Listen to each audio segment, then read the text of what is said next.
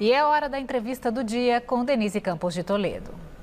É, vamos falar sobre a importância, riscos e perspectivas de atuação do BNDES no novo governo. Eu converso com o economista Paulo Rabelo de Castro, que é ex-presidente do BNDES. Doutor Paulo, boa noite. Uma boa noite, Denise.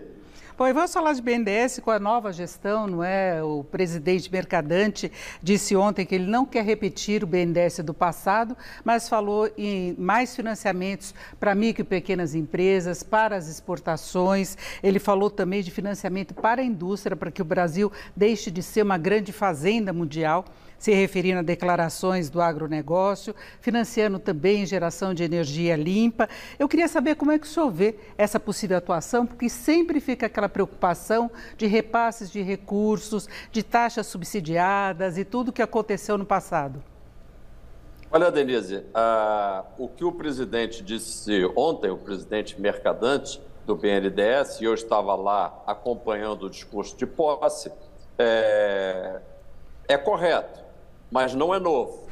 Uh, e o que ele disse de novo não necessariamente é, vai poder acontecer. Então, é preferível que ele se agarre com o que é tradicional. E, nesse sentido, o que ele disse de novo, a ideia de que não vai repetir o passado, é, eu acho é, complicado, porque é no passado que o banco tem uma, uma grande história. E ele mesmo citou esse passado ao mencionar aqueles que foram criadores do banco, e nisso, inclusive, teve a, a, correção e o equilíbrio de citar entre vários é, grandes economistas que, que pontificavam pelo lado da esquerda no campo político, citou também Roberto Campos. Então, eu acho que foi bastante equilibrado.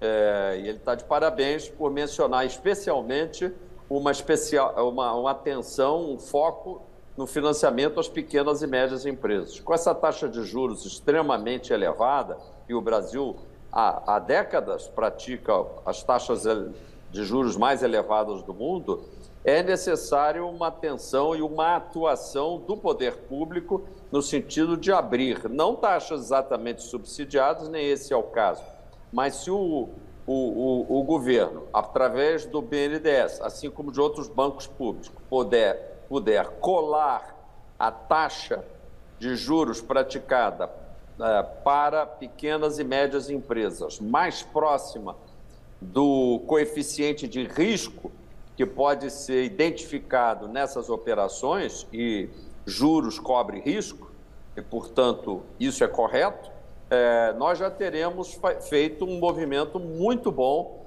é, muito apreciável de financiar a parte que mais produz emprego, que são os pequenos e os médios empresários. E ele citou uma estatística é, importantíssima, que o banco atingiu 48% é, do total do seu desembolso é, para as pequenas e médias empresas. Eu só queria acrescentar, porque ele não disse no discurso, que essa é a marca que eu deixei lá quando presidente do Banco Nacional de Desenvolvimento Econômico. Quando eu estava de presidente do BNDES, consegui, em alguns poucos meses, através de várias iniciativas, contava com uma equipe muito forte, muito bem preparada, elevar de 39% para 48% o total desembolsado.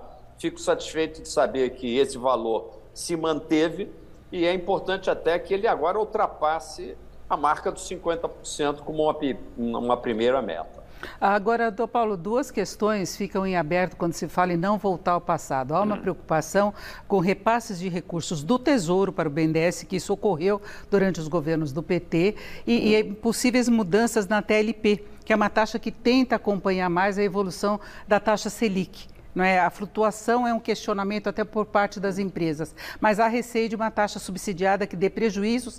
E uma terceira questão que eu pediria para o senhor responder rapidamente, Sim. em relação aos empréstimos para países no exterior.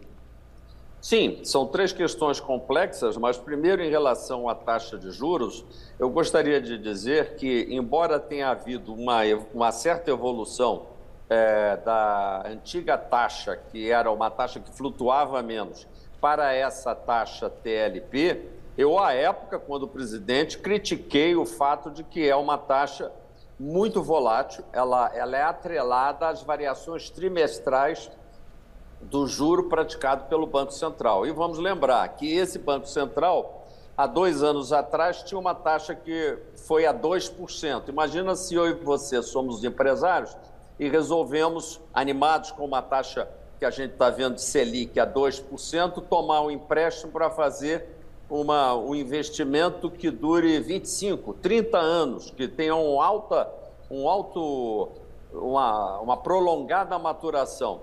Hoje nós estaríamos amargando uma taxa próxima a 14%, 13,75%. É, e, portanto, é, impre... É, com um nível de variação de imprevisibilidade muito grande. Tem remédio isso? Tem é preciso estudar um pouco mais de finanças para saber que nem toda taxa que acompanha a Selic é, é uma taxa boa e nem toda uma taxa que não acompanha a Selic é uma taxa ruim. Você pode ter uma taxa fixa é, que é, de certa forma, compensada no mercado através de operações financeiras. Muitas vezes bancos praticam taxas fixas, embora a taxa Selic seja variável. É, eu acho que passei uma explicação adequada é, para o, todos aqueles que sabem o que é o conceito de uma taxa que é pré-fixada. Não necessariamente uma taxa pré-fixada envolve subsídio. O que é importante é que o banco tenha um compromisso de não, de não estar subsidiando. E ele não só não está subsidiando, como ele já devolveu todos os recursos extra que eram os recursos utilizados numa situação muito especial que foi combater a grande recessão de 2008, 2019, 2009, faz mais de 10 anos, e dos 440 bilhões à época, que foi o total emprestado ao banco, o banco já teria devolvido, eu vou citar o presidente Mercadante, que atualizou dados do livro verde, que eu deixei também lá devidamente documentado, que o banco já devolveu até agora perto de 700 bilhões de reais portanto, um valor que, mesmo incluindo juros, ele mais do que remunera o total desses 440 bilhões inicialmente emprestados ao banco. O que é uma boa notícia, que significa dizer que o, o, a, as taxas de inadimplemento do banco são mínimas. Porque como é que o banco poderia ter inventado 700 bilhões para devolver ao Tesouro se ele não tivesse bons devedores pagando os seus empréstimos que, que, e retornando o recurso ao banco. E Esses temos um minuto só para os empréstimos ao exterior, que o senhor falou do Sim, livro verde, mas que foi é até mais fácil. Que foi auditoria, os né? empréstimos né? ao exterior também em grande medida, certamente mais de 95% desse total vem sendo rigorosamente pagos.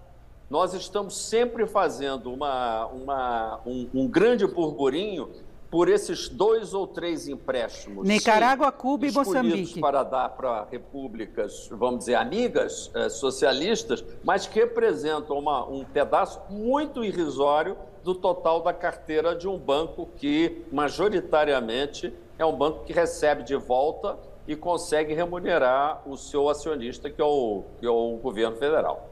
É. Bom, agora o governo fala em garantias, os novos empréstimos e renegociação do pagamento desses países que estão atrasados. Né? Eu Com agradeço... certeza, e vai conseguir, Denise. É, ele vai conseguir. Óbvio que isso não, não significa que esteja eu apoiando o fato de que o resseguro dessas operações tinha sido feita em Brasília, ao invés de ser feita numa resseguradora Perfeito. internacional. Que é, é o problema todo não é o do BNDES, e sim o fato de um, um fundo é, atrelado ao, ao Tesouro se fazer de, de seguradora internacional. O, o, governo federal não deveria bancar esse papel mais e ele deveria deixar o banco fazer resseguro nas resseguradoras Perfeito. internacionais.